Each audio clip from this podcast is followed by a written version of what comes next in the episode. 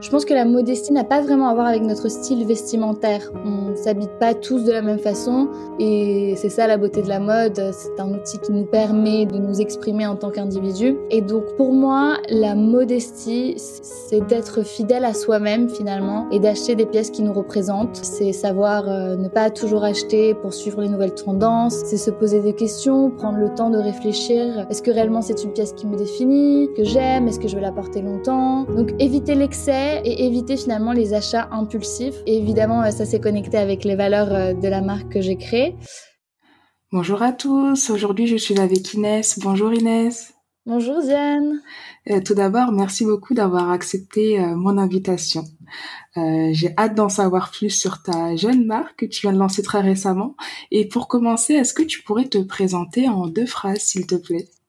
Euh, oui, bien sûr. Euh, je m'appelle Inès. Euh, je suis belgo-espagnole et je viens de lancer la semaine dernière ma marque qui s'appelle Less is More. Et c'est un jeu de mots parce que ça se prononce comme en anglais Less is More, mais ça s'écrit L-E-S espace I-Z-M-O-O-R. Et ça, c'est très intéressant et je suis vraiment curieuse de savoir pourquoi tu as, choisi de l'écrire comme ça. Mais on pourra en parler tout à l'heure. Et pour commencer, parce que tu sais que le sujet principal du podcast, euh, c'est la modestie. Et quelle mhm. serait ta définition de la modestie, notamment dans les industries de la mode, l'art et du luxe? Alors, euh, la première fois que tu m'as contacté par LinkedIn, tu m'as posé cette question. Et, euh, et ça m'a fait réfléchir. Euh, je pense qu'on peut penser à deux modesties dans la mode, euh, un peu du côté du consommateur, mais aussi la modestie du côté de la marque. Du coup, du, côté du consommateur, au début, je me suis dit que la modestie, c'était ne pas être dans l'excès ou l'exagération, ne pas vouloir en faire trop. Mais en fait, après réflexion, je pense que la modestie n'a pas vraiment à voir avec notre style vestimentaire. On s'habite pas tous de la même façon et c'est ça la beauté de la mode. C'est un outil qui, qui nous permet de, de nous exprimer en tant qu'individu. Et donc, pour moi, la modestie, c'est, d'être fidèle à soi-même finalement et d'acheter des pièces qui nous représentent. Euh, c'est savoir euh, ne pas toujours acheter pour suivre les nouvelles tendances. Euh, c'est se poser des questions, prendre le temps de réfléchir. Est-ce que réellement c'est une pièce qui me définit, que j'aime Est-ce que je vais la porter longtemps? Donc éviter l'excès euh, et éviter finalement les achats impulsifs. Et, évidemment, ça s'est connecté avec les valeurs euh, de la marque que j'ai créée, euh, donc qui a des valeurs durables et éco-responsables. Donc je, je, je vais passer un peu à ma vision de la modestie du côté d'une marque et je pense euh, que pour être modeste en tant que marque dans la mode, c'est euh, c'est savoir dire ce que l'on fait, ce que l'on fait de bien euh, en fonction du respect de la planète, des personnes. et donc, savoir communiquer, mais savoir comprendre aussi et communiquer que nous, nous ne sommes pas parfaits. Mmh.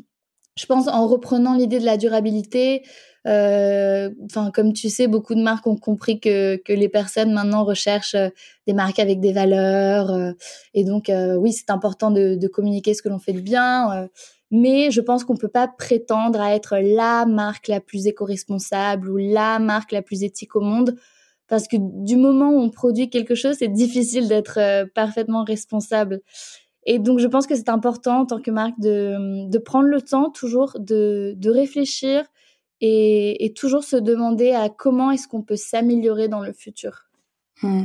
Donc c'est aussi une manière de rester euh, très authentique et avoir l'humilité de dire que on peut pas être parfait, mais euh, l'intention y est en fait. Voilà, voilà, c'est ça, c'est tout à fait ça. Et tu sais, j'avais lu un peu euh, le, le, manifesto, ou je crois les valeurs sur ton site. il y avait une mhm. phrase qui m'avait marqué parce que notre invité l'a dit dans le podcast. C'est une phrase en italien. Je vais pas la dire parce que je parle pas italien. C'est quelque chose du genre euh, euh vace piano. Oui.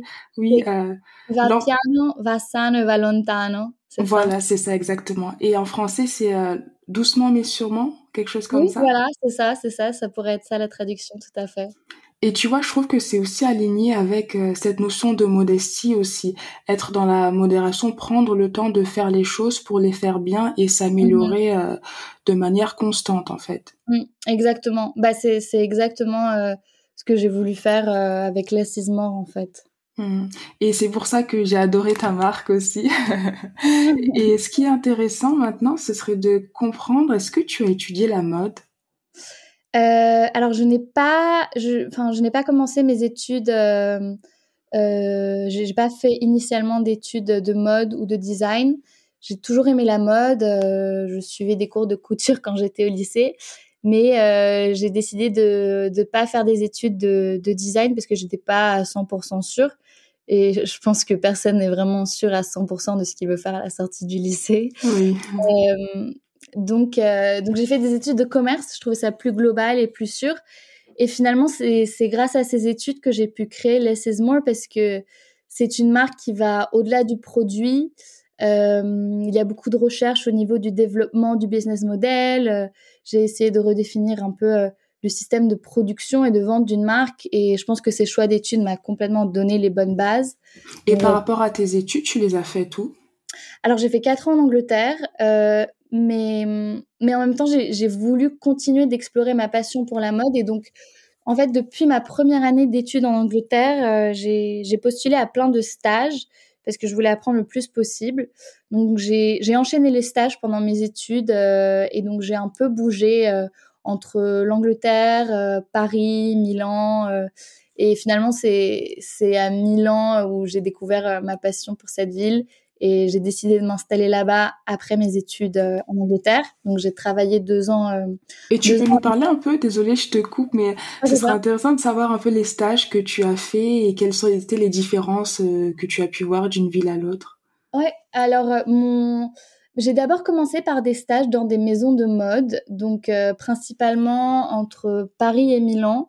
Euh, j'ai fait un peu des, des, différentes expériences parce que j'ai fait euh, des, des, stages dans des maisons euh, très grandes comme Chloé et aussi j'ai fait des stages à Milan dans, une, dans une maison plus familiale chez Missoni. Donc c'est deux univers complètement différents, mais tous les deux super intéressants. Et tu faisais que tu étais au marketing, à la communication? Euh, J'ai toujours été euh, très penchée vers euh, la communication, le marketing, effectivement. J'ai d'abord commencé mes stages en, en relations presse, comme en général. et puis, j'ai découvert une passion pour le digital. Et quand je suis allée chez Chloé, j'ai fait, j'ai fait un stage de e-commerce et plus euh, focus euh, marketing digital. Ça m'a beaucoup plu. Et, euh, et qu'est-ce que tu as appris par exemple? Quelles sont les clés pour réussir une campagne digitale ou pour développer un e-commerce que tu as pu apprendre chez Chloé? Bah, en fait, bah, si tu veux, on peut parler de ce que j'ai fait chez Chloé. Je suis arrivée à un moment où la boîte était très focus sur cette tendance de omni-channel, qui est de connecter vraiment toutes les plateformes pour que le consommateur final ait un seul message qui lui vient de, enfin, que, que le message qui lui arrive du e-commerce, euh, des newsletters et du réseau social soit la même. Mais je pense que, que la beauté du digital, c'est que ça change tout le temps. Et vraiment, euh, euh, je pense que c'est, c'est un univers où il faut toujours, toujours essayer de comprendre qu'est-ce qui arrive. Il y a toujours des nouvelles plateformes, toujours de, de nouvelles tendances et, et c'est ça qui est super amusant en fait. Et comment faire alors pour rester, euh, pour, pour connaître euh, les dernières tendances et savoir comment s'adapter euh, constamment aux, nouveautés des réseaux sociaux? Bah, je pense qu'il faut, il faut pas avoir peur de tester de nouvelles choses. Parfois, on peut voir des nouvelles plateformes, par exemple quand, quand TikTok est arrivé l'année dernière. Euh, j'ai travaillé dans une maison d'édition et personne ne savait ce que c'était. Et, et, on a décidé d'investir sur TikTok. On s'est dit, OK, euh, tous nos magazines vont faire un compte TikTok. Euh, personne, vraiment, on, on comprenait même pas ce qu'on faisait nous-mêmes. et, et, finalement, euh, ça, ça a vraiment boomé et explosé. Et je pense que ce qu'il faut faire, c'est essayer, tester de, de, nouvelles choses. Et, et après ça, on analyse les résultats, on voit ce qui marche, ce qui ne marche pas. Mais si on si on n'essaye pas, on saura jamais en fait. Hmm. Et donc ne pas hésiter à sortir de sa zone de confort et ne pas aussi s'arrêter à des préjugés. Parce que je sais qu'au début TikTok en tout cas moi je le voyais comme euh, le média pour les jeunes euh, qui étaient au collège. Mais euh, finalement on a vu que même les, les, grandes marques de luxe et des marques un peu plus corporate même des médias s'y sont mis. Et ça montre qu'en fait c'est accessible à tout le monde en fait. Il n'y a pas que des, des jeunes collégiens sur ce réseau social ah oui, c'est ça, tout à fait. Mais, mmh, comme je disais tout à l'heure, euh, ça évolue tout le temps. Donc euh, peut-être qu'au début, c'était euh, c'était que des jeunes, mais, mais la plateforme évolue, en fait. Mmh. Et tu sais, tu disais tout à l'heure que tu as travaillé aussi bien dans des grandes maisons que dans des petites maisons, mais l'organisation était différente. Quelles étaient les principales différences que tu as pu observer? Bah déjà les dans une maison plus petite, les équipes sont plus petites. Mon premier stage, euh, euh, j'étais dans une équipe communication de quatre personnes. Chez Chloé, euh, c'était un étage entier pour la com, donc rien à voir. donc en fait, en étant dans une maison plus petite, j'ai eu plus de responsabilités différentes. je, d'un côté, je m'occupais de créer l'image sur les réseaux sociaux. j'ai aidé à organiser les, les défilés. Enfin, c'était vraiment euh, plus une expérience 360 euh, degrés.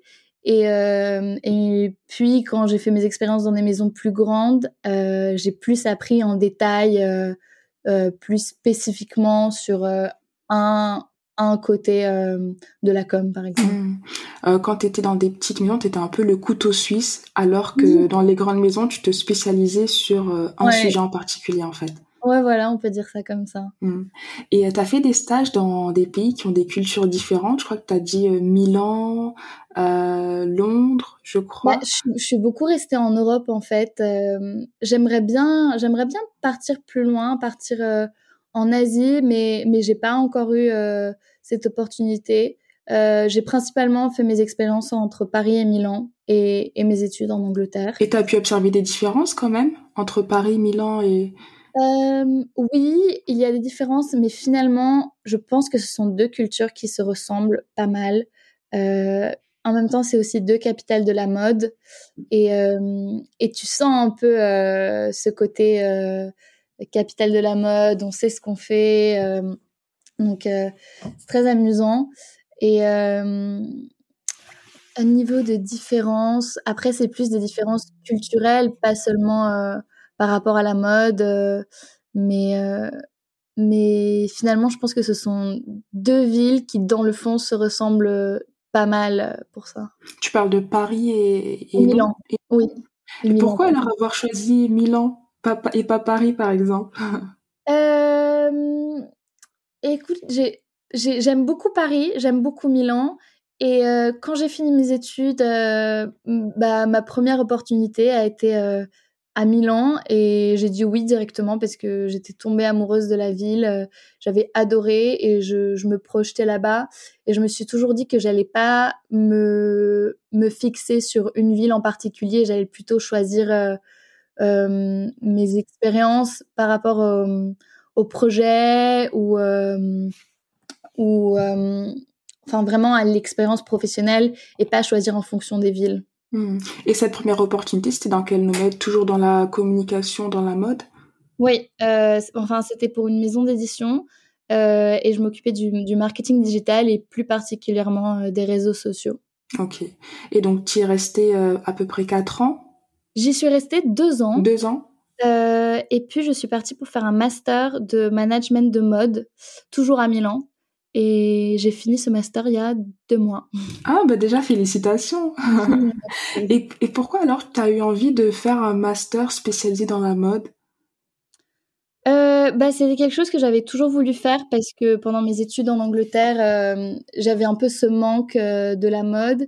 Et euh, pendant mes deux ans dans cette maison d'édition, ça me ça m'a un peu manqué euh, le côté plus mode euh, parce que je travaillais pas seulement pour euh, pour des pour des magazines de mode mais aussi pour pour d'autres magazines et je me rendais compte que qu'il y avait des des changements dans l'industrie je voulais en apprendre plus j'ai toujours été du côté marketing communication et, et j'étais très intéressée aussi par par d'autres choses dans la mode.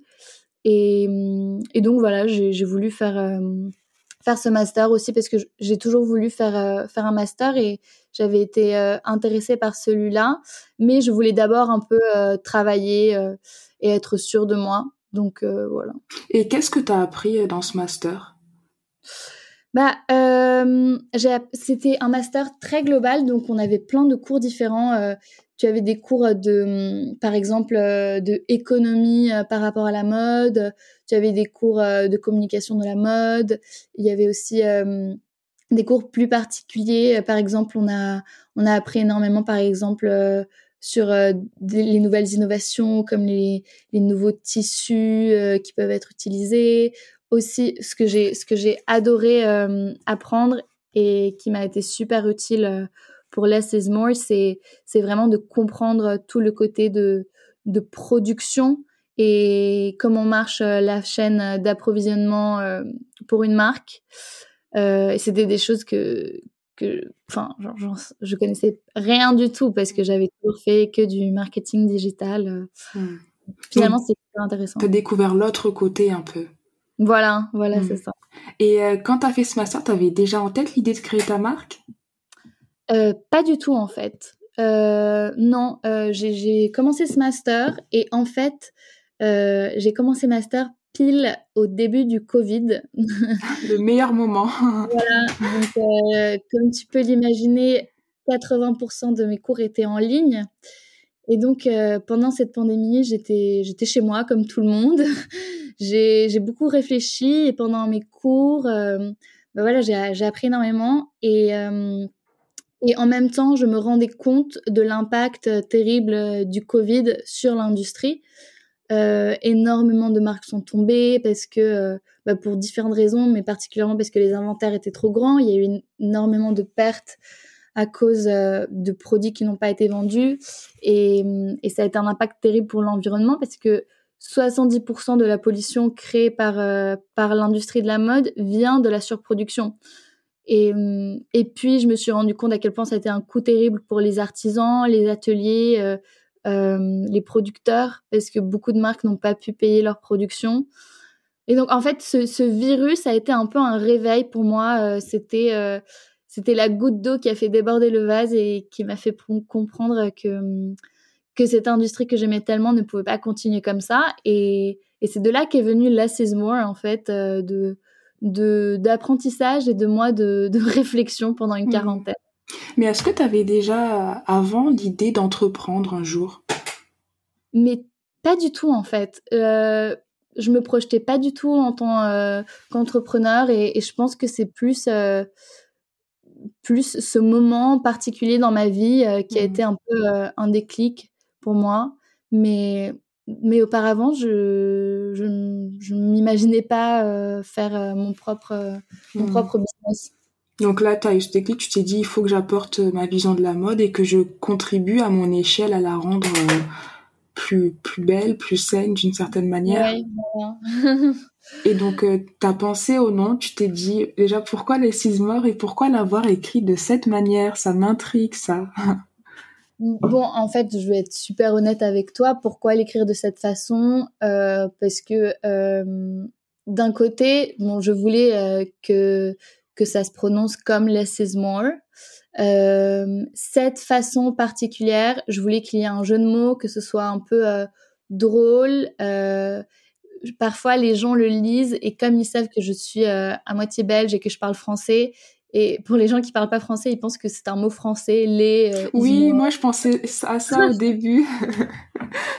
mais euh, mais en fait pas du tout. Je pense que je pense euh, que la mode parfois peut se prendre un peu au sérieux et je voulais rajouter un peu une touche d'humour. et donc voilà, en fait c'est très simple. il y a ce, ce sens caché, less is more qui qui est lié euh, à nos valeurs en fait et à tout ce qu'on fait euh, dans la marque. Et puis il y a un peu euh, ce côté drôle et, et, un peu pas prise de tête. Mmh. C'est super intéressant. Et alors, comment tu présenterais les six morts? Alors, je pense que c'est une marque qui, tout d'abord, est focaliser sur créer un bon produit. Je pense que c'est vraiment la base de Less is More. C'est le fait qu'il n'y a, pas de collection. Donc, on fait, euh, on va faire peut-être quatre pièces par an maximum. Et euh, le but, c'est que ce soit vraiment des pièces euh, réfléchies, que ce soit vraiment des bonnes pièces qui peuvent être un investissement pour la personne qui l'achète. Donc, on a plusieurs points en tête quand on crée nos pièces.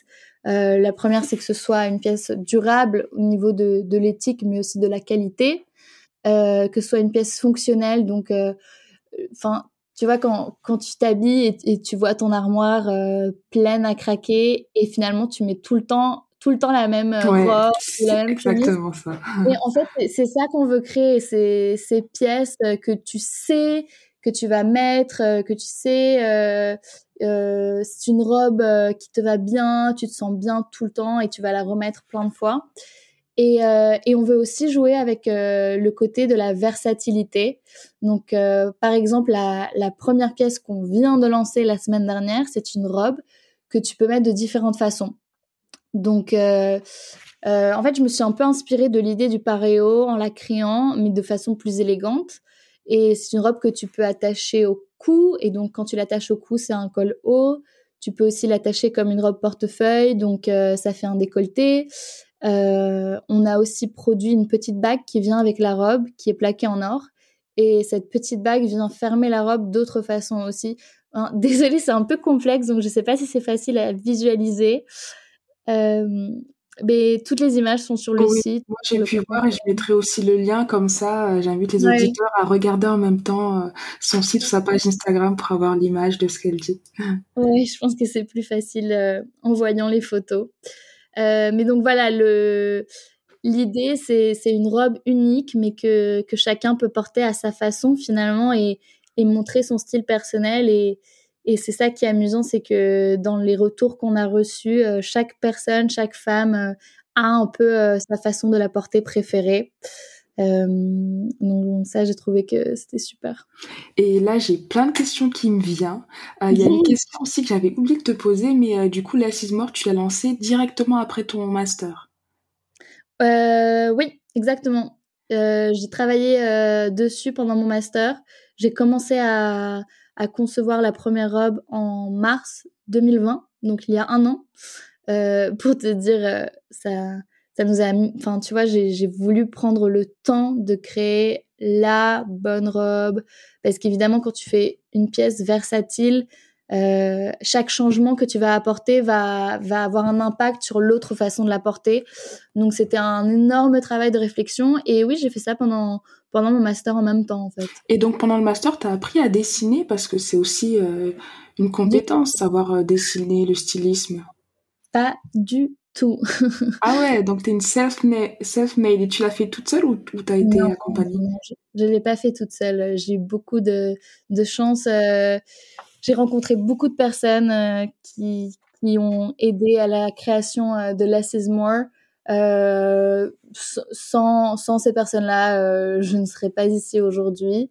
Et par exemple, du côté de développement du produit, en fait, donc comme je te disais pendant la quarantaine, j'ai fait un peu mes premiers prototypes parce que j'avais ma machine à coudre de quand j'étais petite, je savais ce que je voulais créer. Mais bon, après, enfin mes, prototypes étaient vraiment euh, très très mal faits, les finitions mmh. étaient horribles et donc euh, je me suis mise en contact avec une copine qui était qui faisait du, du prototyping euh, chez Prada et elle m'a aidé à développer le produit de façon plus professionnelle disons. Et donc, euh, si on parle en termes d'étapes, première étape, tu as trouvé le, le nom et tu as un peu réfléchi à l'univers, les valeurs de ta marque. En fait, le nom, euh, il est arrivé à la fin. ah, il est arrivé à la fin Donc, tu as commencé à travailler sur ta marque sans savoir comment elle allait s'appeler. Ouais, ouais, ouais, c'est ça. Tu as commencé par la, la, le premier produit, la première robe. Mmh. J'ai commencé par le produit et, euh, et en fait, euh, le, le business model et l'idée a beaucoup beaucoup changé depuis depuis ma première euh, conception de la marque. Et en fait, ça c'est un conseil que je donne à n'importe quelle personne qui veut entreprendre ou qui veut lancer sa marque ou son business, euh, peu importe dans quelle industrie, c'est de parler et en parler à tout le monde. Enfin, je, sais que au début, moi, par exemple, j'avais j'avais peur qu'on me vole l'idée ou peur même d'en parler parce que parce que ça rend la chose réelle. Mmh. mais en fait, plus tu en parles et plus tu reçois des feedbacks intéressants et plus tu adaptes ton idée et, et vraiment, je pense que c'est la meilleure chose à faire parce que moi, le fait de d'avoir pris mon temps de réfléchir bien et, et aussi d'avoir une mentalité ouverte et dire ah oui, tu as raison, en fait, c'est beaucoup plus, plus intelligent de faire ça de cette façon-là et pas comme je pensais au début. Euh, donc vraiment s'adapter et parler. Mm. Euh, je pense que c'est. Et aussi, tu vois, par rapport à ça, c'est vrai que parfois euh, les entrepreneurs, on n'a pas forcément envie de parler de nos projets, mais c'est une erreur parce que il y a une différence entre l'idée et l'exécution. C'est très facile d'avoir des idées, mais les exécuter, c'est beaucoup plus compliqué. Et une même idée sera exécutée d'une manière différente d'une personne à l'autre. Mm, exactement, ouais vraiment, ça, ça dépend de, de, la personne qui est derrière et, et ouais, tu as tout à fait raison. Donc le fait d'en parler t'a permis d'affiner ton projet. Et après le prototypage du produit, comment t'as trouvé euh, tes fournisseurs ou les personnes, enfin, te sourcer pour les tissus, les personnes qui allaient créer tes, tes vêtements? Parce que ça aussi, j'imagine que c'était du travail. Ouais, tout à fait. Je me suis rendu compte en fait euh, que c'est très compliqué euh, de trouver des bons fournisseurs en Italie aussi parce que c'est un monde, euh, euh, c'est un monde merveilleux, mais qui qui euh, travaille encore comme avant. c'est beaucoup de tradition. Mais donc les fournisseurs, il faut vraiment mais aller les, les chercher, il faut se rendre sur place. ça ça marche pas encore digitalement en fait. Mmh. Tu peux essayer de les contacter par téléphone, mais mais moi en fait ce qui a marché c'est c'est de pouvoir aller les rencontrer plusieurs fois, leur expliquer face à face euh, l'idée de notre business model, parce que aussi ça, pouvoir euh, pouvoir euh, les convaincre que qu'il faut produire d'une façon différente, alors que le made in Italy, enfin c'est c'est les rois de la production, c'est ça a été compliqué, mais j'ai j'ai eu de la chance de trouver des des partenaires qui sont pas très loin de Milan, donc euh, je pouvais euh, aller leur rendre visite souvent. Et, euh, et, on a créé des très bons rapports parce que j'ai décidé aussi de eux les aider à se développer. donc je pense à, après la fin du, du, lancement du premier produit, je vais aussi un peu aider mon producteur à par exemple trouver des, des plus petites marques avec lesquelles collaborer, pouvoir innover, pouvoir apporter des services peut-être euh, plus euh, plus éco-responsables. Euh, donc je pense que c'est important de, de, créer des bonnes relations avec avec tes fournisseurs en fait. Mmh. Et est-ce que tu as eu ce problème de certains fournisseurs qui te disaient que nous on travaille qu'avec que des grosses productions? Mais en fait non. Non, j'ai eu beaucoup de chance peut-être, mais euh, toutes les personnes avec lesquelles j'ai parlé, euh, je, pense que une fois que j'ai expliqué euh, le projet, pourquoi, pourquoi, pourquoi il faut produire moins mais mieux. en fait, je pense que c'est bien aussi pour pour un producteur parce que je pense que je l'ai pas dit avant, mais less is more se base sur un business model de prévente. Donc en fait, on va prendre toutes nos réservations et produire par la suite. Et ça, en fait, c'est quelque chose qui, qui est assez positif pour la personne qui produit parce que euh, il a euh, cette, euh, enfin, il, perd le risque. Il y a une, une sécurité du paiement et, et des quantités. Donc, donc en fait, c'est un win-win. Mmh. Et donc, euh, tu as réussi à trouver ton fournisseur. Et comment s'est passé le procès de la fabrication du premier produit? Parce que, est-ce que tu as fait des allers-retours pour être sûr que le produit soit exactement... J'ai fait plein d'allers-retours. Je, à un moment donné, je passais ma vie dans le train Milan-Com. c'était, euh, mais c'était très amusant en fait. Euh, quand j'y pense, c'était un super moment. Et, et c'est super d'aller là-bas. En fait, c'est une famille familiale qui produit pour Less is More. Et donc, tu vois, euh, les frères et sœurs, la tante, la mère, euh, c'est eux-mêmes euh, qui produisent tout, donc euh, c'est une ambiance super chaleureuse aussi, et tu apprends énormément parce que c'est ils sont une famille installée depuis 1964.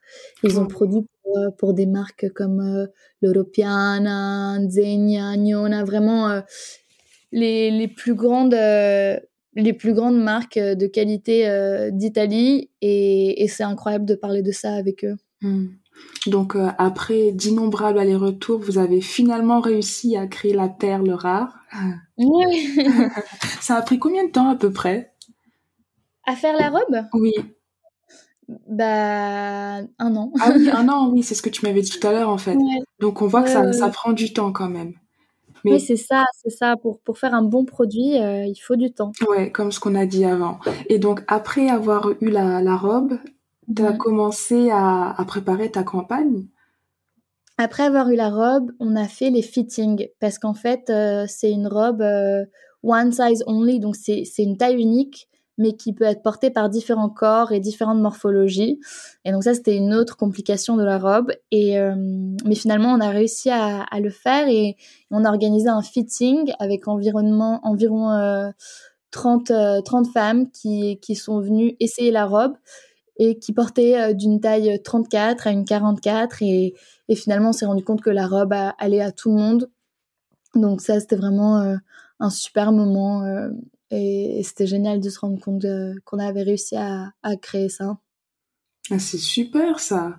Mm-hmm. Donc il n'y a pas de taille, c'est une taille, euh, peu importe notre morphologie, on peut, elle s'adapte à nos, euh, elle épouse les formes de notre corps en fait. Ouais, c'est ça. Et en fait, il y a eu aussi beaucoup de, de recherches euh, au niveau du, de la création du prototype, beaucoup de changements pour, pour réussir à, à trouver cette cette euh, finalité en fait.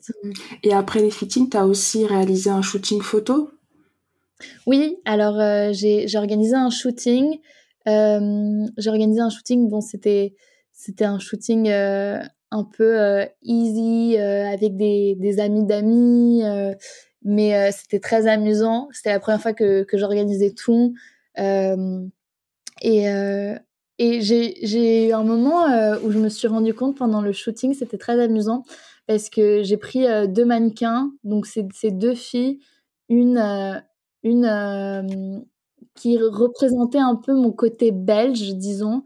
Elle était très très pure, très clean, raffinée, élégante, mais mais un peu modeste, si on veut reprendre l'idée de la modestie. Et puis euh, la deuxième mannequin était plus euh, euh, latina, disons. elle représentait un peu mon côté espagnol. Hmm. Et, et, je trouvais ça génial. Ah ouais, c'est super bien d'avoir deux profils différents mais qui se complètent finalement. Ouais, ouais, ouais. Et c'était super amusant parce que je voulais vraiment transmettre de la joie dans ce shooting. Euh, je comprends pas pourquoi parfois enfin encore aujourd'hui, beaucoup de shootings, beaucoup de marques euh, ont des mannequins euh, qui font la gueule. Ouais, elles sourient pas. voilà, et moi je voulais vraiment, euh, je voulais transmettre cette joie. cette émotion du lancement et, et, du coup on s'est on s'est beaucoup amusé on a dansé c'était un, shooting super sympa à réaliser. Surtout que c'est ce qu'on a besoin maintenant avec cette situation-là. Il faut remettre un peu plus de, joie, de, bonne humeur. Euh. Ouais, c'était ça euh, l'objectif. Et donc c'est ce shooting-là qui euh, t'a permis de réaliser ta campagne sur les réseaux sociaux pour lancer les, les précommandes? Ouais, voilà.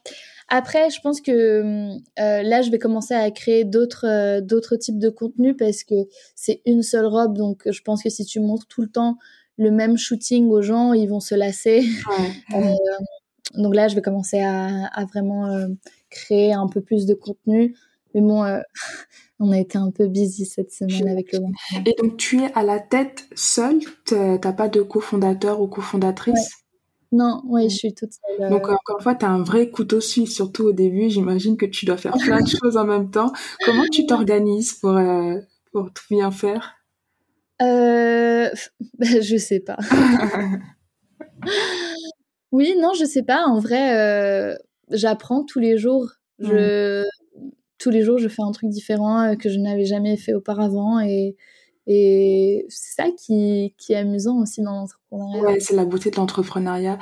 Et comment tu vois, où tu vois Less is More dans, je sais pas, dans, dans 5 ans? Mmh. Alors. Euh, Est-ce que tu penses avoir une boutique, par exemple, ou rester full online? euh, La boutique, je n'ai pas vraiment réfléchi euh, à la boutique, mais je pense que je veux toujours rester fidèle à cette idée de, de créer peu, mais j'aimerais beaucoup plus tard, dans cinq ou même plus longtemps, faire aussi peut-être euh, des pièces euh, d'intérieur, du design, euh, que, que ça devienne plus une marque lifestyle, disons. Mmh, d'accord. Et donc aujourd'hui, c'est uniquement sur les vêtements? Mmh tu crées une pièce tous les combien de temps? Ça marche comment un peu la sortie des nouvelles pièces? Cette année, il y aura trois pièces. Je pense que il y en aura quatre par an, une par saison. Donc euh, en septembre, on lancera une autre pièce. Et puis euh, pour l'hiver, on en lancera la troisième de 2021. Euh, et donc ça, ça nous permet vraiment, comme je te disais, de, de, prendre le temps de bien réfléchir à chaque pièce une par une. Mmh. Et puis même aussi bien savoir ce que la cliente veut, parce que est-ce que tu crées aussi avec, avec les clientes? Mmh, Pas vraiment, non. Après, je veux créer une, euh, une communauté. Euh, je veux être en contact avec les clientes. Euh, je veux pouvoir les comprendre, les écouter. C'est pour ça aussi que pendant le lancement, j'ai organisé un événement digital pour, pour lancer la robe. j'ai voulu demander aux personnes qui nous suivent ce qu'elles en pensaient, qu'est-ce qu'elles aimeraient voir plus tard. Après, au niveau de création, ça, ça va être euh, intérieur à, à is More parce que c'est déjà tellement compliqué à réaliser euh, des pièces euh, versatiles comme ça. Euh, et, et, je pense que ça va rester euh, interne. Mmh. Mais bon, c'est jamais. Et il y a un nouveau, une nouvelle question que j'ai introduite parce que c'est quelque chose dont on ne parle pas souvent, mais qui, je pense, est, est inhérent à toute réussite. C'est cette notion d'échec. Et est-ce que tu pourrais partager ton, ton plus bel échec et nous dire euh, ce qui t'a appris et comment tu as rebondi euh, face à cet échec? Euh, Alors, j'ai des... En fait, comme tu dis, l'échec, c'est vraiment la source de réussite. Donc, quand je pense à échec, je pense à des petits moments de ma vie, mais il n'y a aucun moment que je regrette ou que je considère comme un échec parce que comme tu dis, tous les moments vont participer à ce que tu sois aujourd'hui là où tu es. Mmh. Donc, oui, parfois j'ai changé d'avis, j'ai changé de direction. Et par exemple, euh, raconte un changement de direction. Ok. si t'en as. Euh, bah, quand. Alors attends. Je réfléchis. Euh, j'ai fait un stage euh, dans, dans, une agence de communication qui, euh, qui s'occupait de, de gérer les relations avec les, entre les influenceuses et, et les marques. Et je suis restée pendant un mois mais euh, je me suis rendu compte que euh, c'était pas c'était pas vraiment pour moi euh, et du coup euh, j'ai essayé de trouver euh, de trouver une autre une autre opportunité. Et c'est là qu'a surgi l'opportunité chez Missoni. Et donc je suis restée pas très longtemps finalement dans cette agence de communication, mais bon, j'ai quand même beaucoup appris, j'ai compris comment marchait le monde des influenceurs, euh, et donc voilà, mais je je sais pas vraiment si, enfin, je considère pas trop ça comme un échec non plus. Hmm. En fait, c'est juste que ça t'a appris qu'il ne faut pas rester euh, dans un univers qui ne nous correspond pas forcément. Et puis euh, après ça, finalement, tu as eu une belle opportunité chez Missoni. Oui, voilà. Mm. Mhm. Et c'est bien que tu aies lancé ça sur euh, l'influence, parce que est-ce que c'est quelque chose que tu comptes faire avec les six morts de l'influence marketing? Euh, Je pense qu'avec l'assise mort, on veut, euh, on veut transmettre des valeurs authentiques et on veut créer une communauté autour de femmes intelligentes et fortes. Je pense que dans la mode, il y a trop de de focus sur, euh, sur les influenceuses qui sont juste connues parce qu'elles sont jolies ou parce qu'elles s'habillent bien. Mm. Et c'est super d'être inspiré par le style de quelqu'un. Mais si un jour on collabore avec des influenceuses chez les Saisons, je voudrais que, ce soit des femmes qui aient une histoire intéressante, qui, qui puissent avoir les mêmes valeurs que nous finalement. Et donc, je, je pense collaborer très peu avec des influenceuses. Et si je le fais, ça sera plutôt euh, pour raconter des histoires sur des femmes inspirantes. Mmh. Et je dirais célébrer l'être plutôt que le paraître.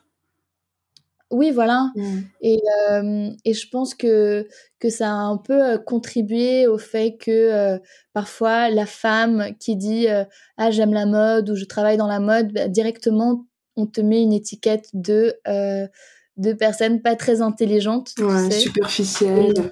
Oui. Et, euh, et je pense qu'il faudrait, il faudrait un peu changer ça parce qu'il y a plein de femmes qui, qui adorent euh, s'habiller, qui adorent la mode, qui, qui trouvent ça intéressant, mais qui, qui ne vivent pas que pour ça et qui, euh, et, voilà, et on peut avoir plusieurs, plusieurs passions dans la vie et on peut travailler dans la mode et on peut être très intelligente. Et selon la manière dont on l'approche, ça peut être un vecteur très intéressant et très, et très pertinent pour, euh, pour euh, passer un message et, et euh, élever les consciences sur des sujets qui nous concernent tous, notamment sur l'environnement ou même les conditions de travail. Donc, tout dépend mm. de l'approche.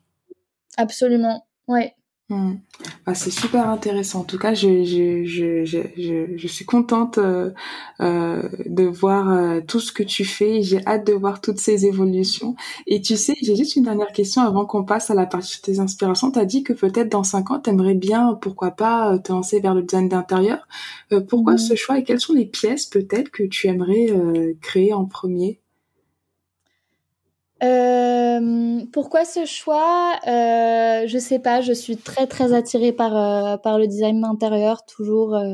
Euh, tu parlais d'inspiration et c'est quelque chose qui m'inspire beaucoup dans tous les jours.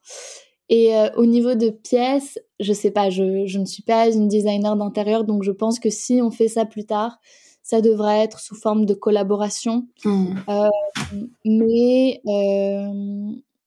mais ça va être intéressant à faire parce qu'il faut, il faudra aussi trouver euh, euh, un point en commun avec la versatilité. Donc, euh, donc je pense que c'est un sujet à, à réfléchir. ah oui, c'est un vrai challenge, une pièce qui pourra avoir un objet qui pourra avoir plusieurs usages. Mmh ah, voilà. C'est super intéressant. Hâte de voir ça en tout cas. et, et, maintenant, si on passe à tes inspirations et notamment en lien avec la modestie, quelles seraient les trois marques ou créateurs qui incarnent euh, ta notion de la modestie à travers leur travail? Euh, Je suis très très inspirée par les marques nordiques et il y a une marque en particulier que j'aime beaucoup et elle s'appelle, elle est un peu difficile à prononcer, s'appelle euh, Rodebjer. Et vraiment, je suis amoureuse de chaque pièce. Euh, euh, en général, je suis très attirée par un style minimaliste, que ce soit dans la mode ou le design en général.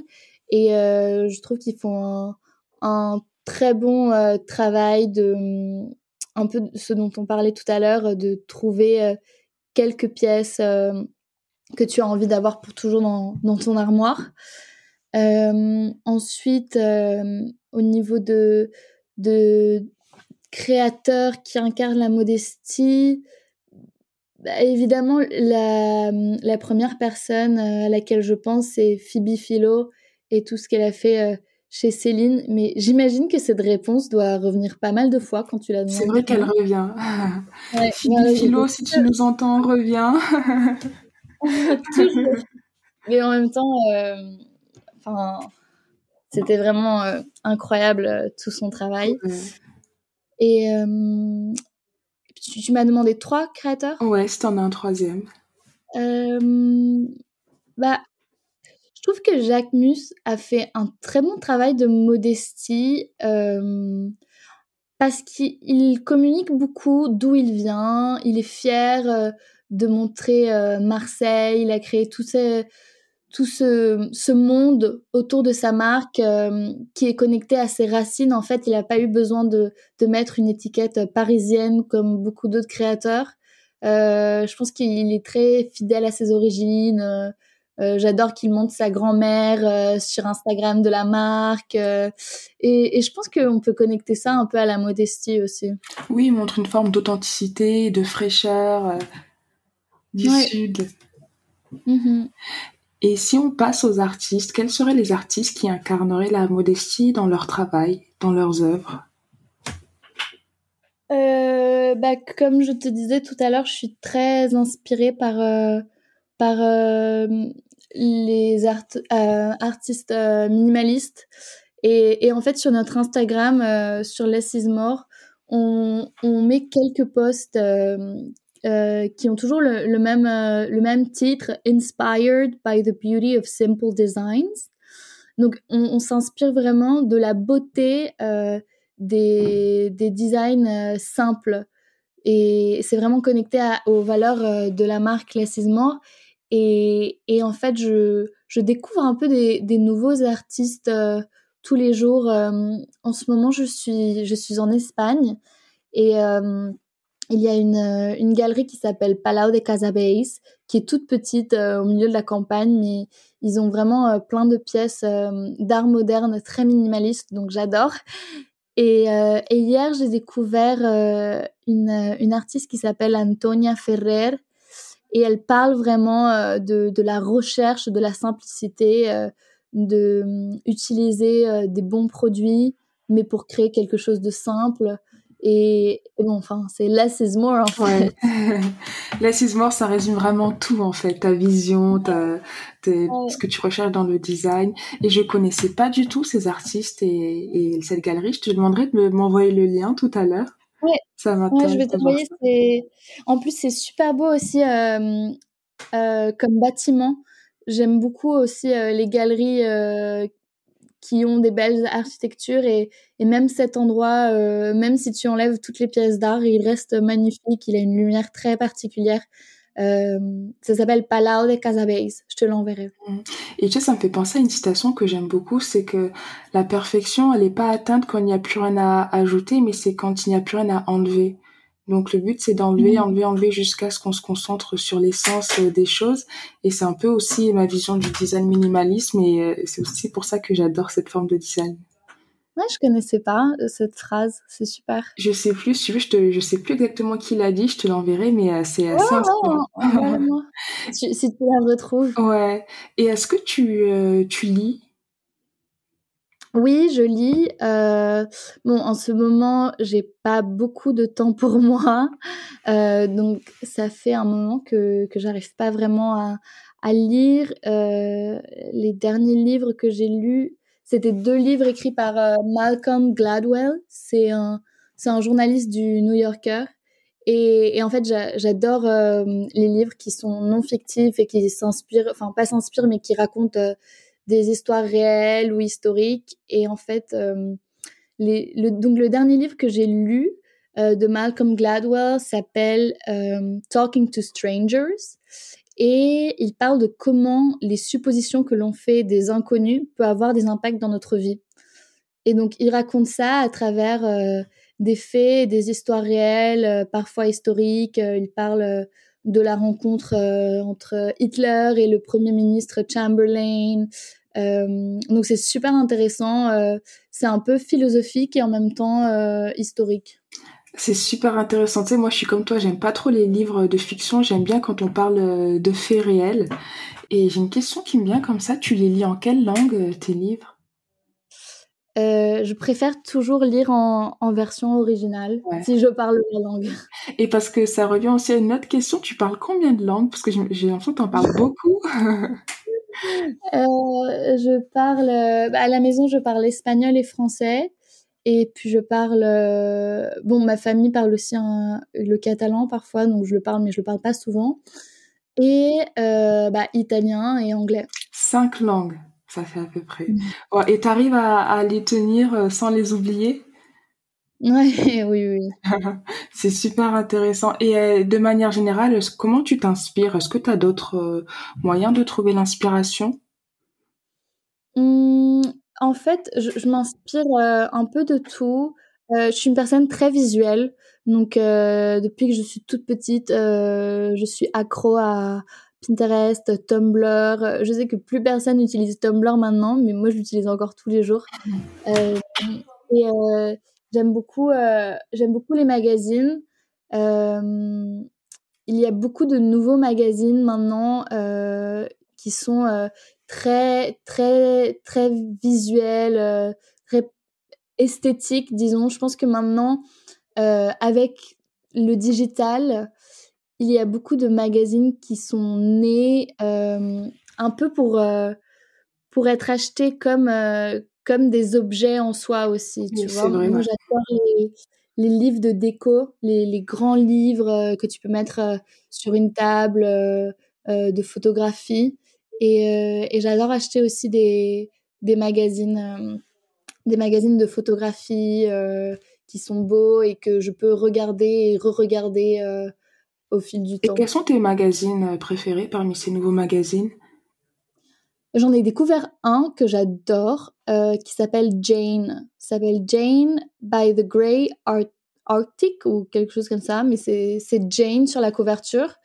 Et euh, bon, encore une fois, c'est très minimaliste comme, euh, comme style de photo, c'est très épuré, mais franchement, c'est super intéressant. Il, il, collabore avec plein de, de photographes, parfois pas très connus. Mais, euh, mais j'aime beaucoup. Je pense que c'est euh, biannuel qu'il y en a deux par an. Mmh. Je connaissais pas encore. Merci pour ces références. Et euh, si on passe vers la fin, quelle serait, on en a un peu parlé, je pense, durant toute cette conversation, mais si tu pourrais résumer ça, quelles seraient les principales évolutions que tu souhaiterais voir dans les industries créatives, notamment la mode? Bah, je pense que dans la mode, euh, j'aimerais bien qu'on on, on bouge dans une direction euh, euh, plus vers une, production responsable, comme on disait tout à l'heure. Je pense que plus les marques vont créer en, précommande et en fonction de la demande, mieux ça va être. Et, donc, je pense aussi qu'il y a un rôle à faire euh, au niveau de, toute cette euh, fashion tech qui est en train d'évoluer. Il y a pas mal d'applications euh, de, mode, surtout aux États-Unis et en Angleterre. Je ne sais pas comment c'est en France, mais des, des, applications où on peut louer des vêtements. Et je trouve ça génial. Je trouve que ça serait super de, de pouvoir acheter les pièces qu'on va pouvoir mettre pendant longtemps et euh, de louer euh, pour, euh, je sais pas, une soirée ou une semaine, les pièces un peu plus occasionnelles qu'on ne veut parfois pas acheter. Mmh. C'est vrai que c'est un très très bon point. On n'en a pas parlé, mais et même de manière générale, la fashion tech, elle a des, enfin, on voit des solutions de plus en plus innovantes. Euh, ne serait-ce que pour euh, la traçabilité des produits ou pour euh, mesurer les, les quantités qu'on utilise ou les, les fabrications. Donc, il y a beaucoup de choses à faire avec avec tout cet univers. On parle de intelligence artificielle, blockchain, tout, ça. D'ailleurs, nous, on, on, on, va, on travaille avec une compagnie de blockchain qui s'appelle LuxChain et il s'occupe de tracer toute notre production. Et donc, euh, sur les, pièces de Less is More, euh, il y aura un petit tag qu'on peut scanner avec un QR code. Et à travers ce tag, les personnes pourront voir comment a été produit euh, la robe, d'où viennent les matières premières, combien de carbone est-ce que la production a utilisé. donc ouais, c'est un peu grâce à cette technologie qu'on peut communiquer de façon transparente et finalement la transparence, euh, c'est la façon euh, la plus responsable. Ouais, c'est ce que j'allais dire. C'est, bien que tu le mentionnes. Heureusement que je t'ai posé cette question parce que c'est super important, ça. C'est un élément essentiel, je trouve.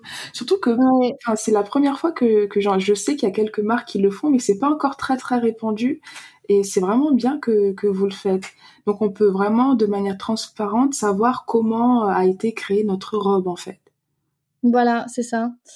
C'est ça. Et je pense que c'est très utile euh, pour, euh, pour les consommateurs parce que c'est une chose de vouloir euh, consommer de façon responsable, mais si on n'a pas les outils nécessaires et qu'on ne sait pas quelle est la bonne information euh, ou trouver cette information, bah, c'est super compliqué. Donc c'est vraiment un, un, outil qui va nous permettre de communiquer de façon sûre euh, à notre communauté en fait.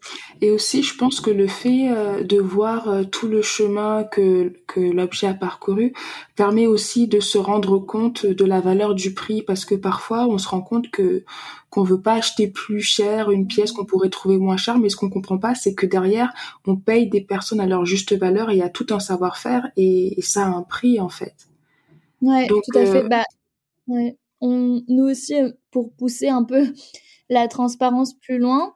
Euh, je ne sais pas si tu as vu sur notre site, mais euh, on montre exactement les coûts de production euh, de notre pièce et leur pourcentage sur notre prix. Ah non, j'avais pas vu ça. Ouais. Ah ouais, donc vous êtes vraiment 100%, 1000% transparent.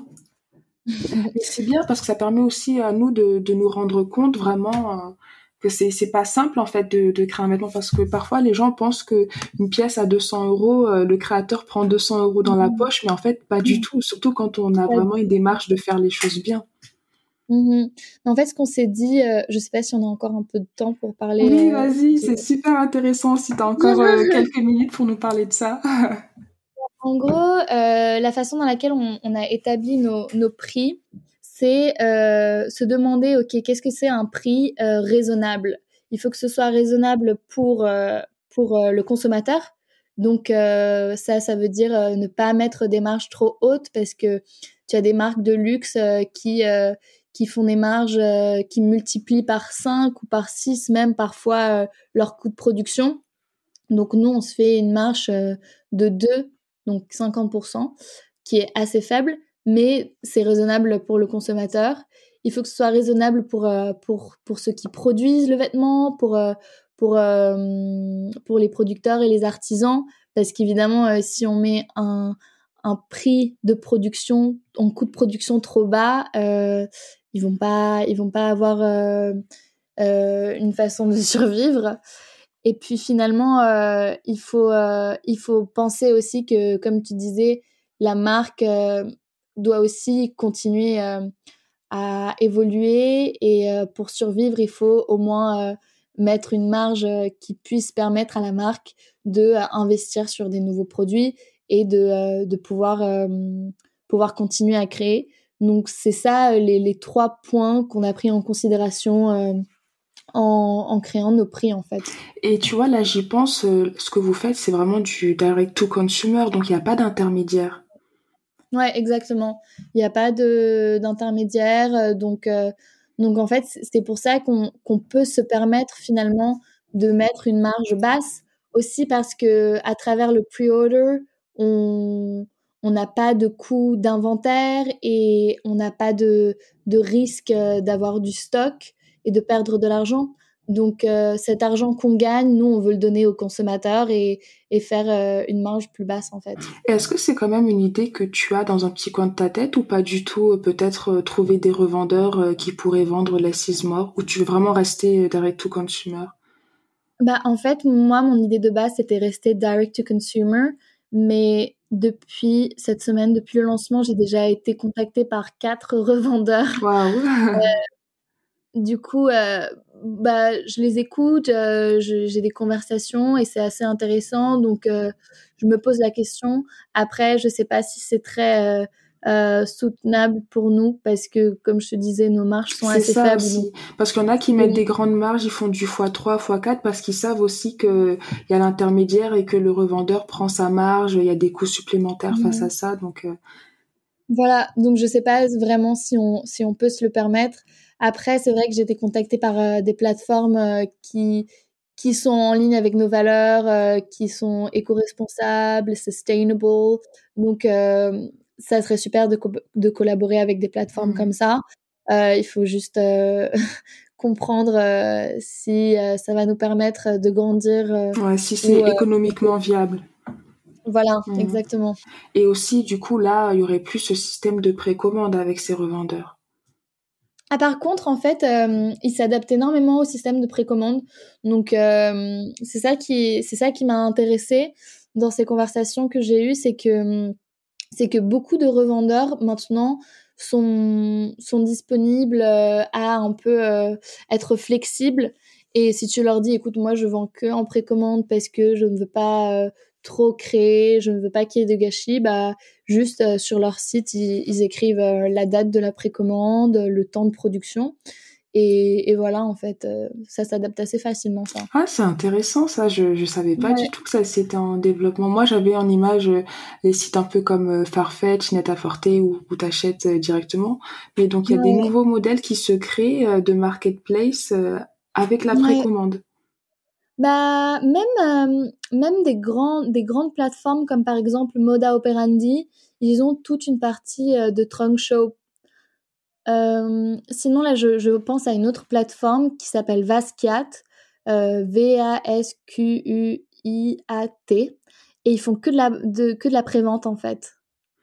Et c'est leurs produits ou ils, revendent d'autres Non, ils, revendent d'autres créateurs. D'autres créateurs? Ok.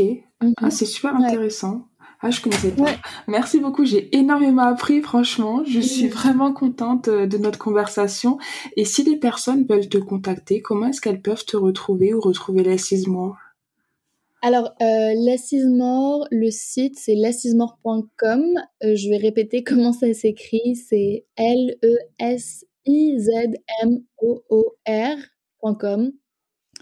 Et notre compte Instagram, c'est aussi l'assise-mort. Ça marche. Je mettrai tous les liens en, description et euh, franchement Inès, merci beaucoup. J'ai adoré notre conversation. Là, juste après, je vais chercher plein de choses sur internet parce que c'était tellement passionnant. merci, c'était super amusant et super intéressant. C'était mon premier podcast et franchement très fort.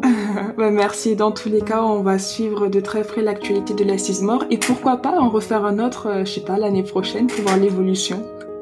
Ah bah avec plaisir Diane. de toute façon, on reste en contact et n'hésitez pas à la suivre sur les réseaux sociaux. Et encore une fois, merci pour cette conversation. Merci à, toi. Au revoir. À bientôt.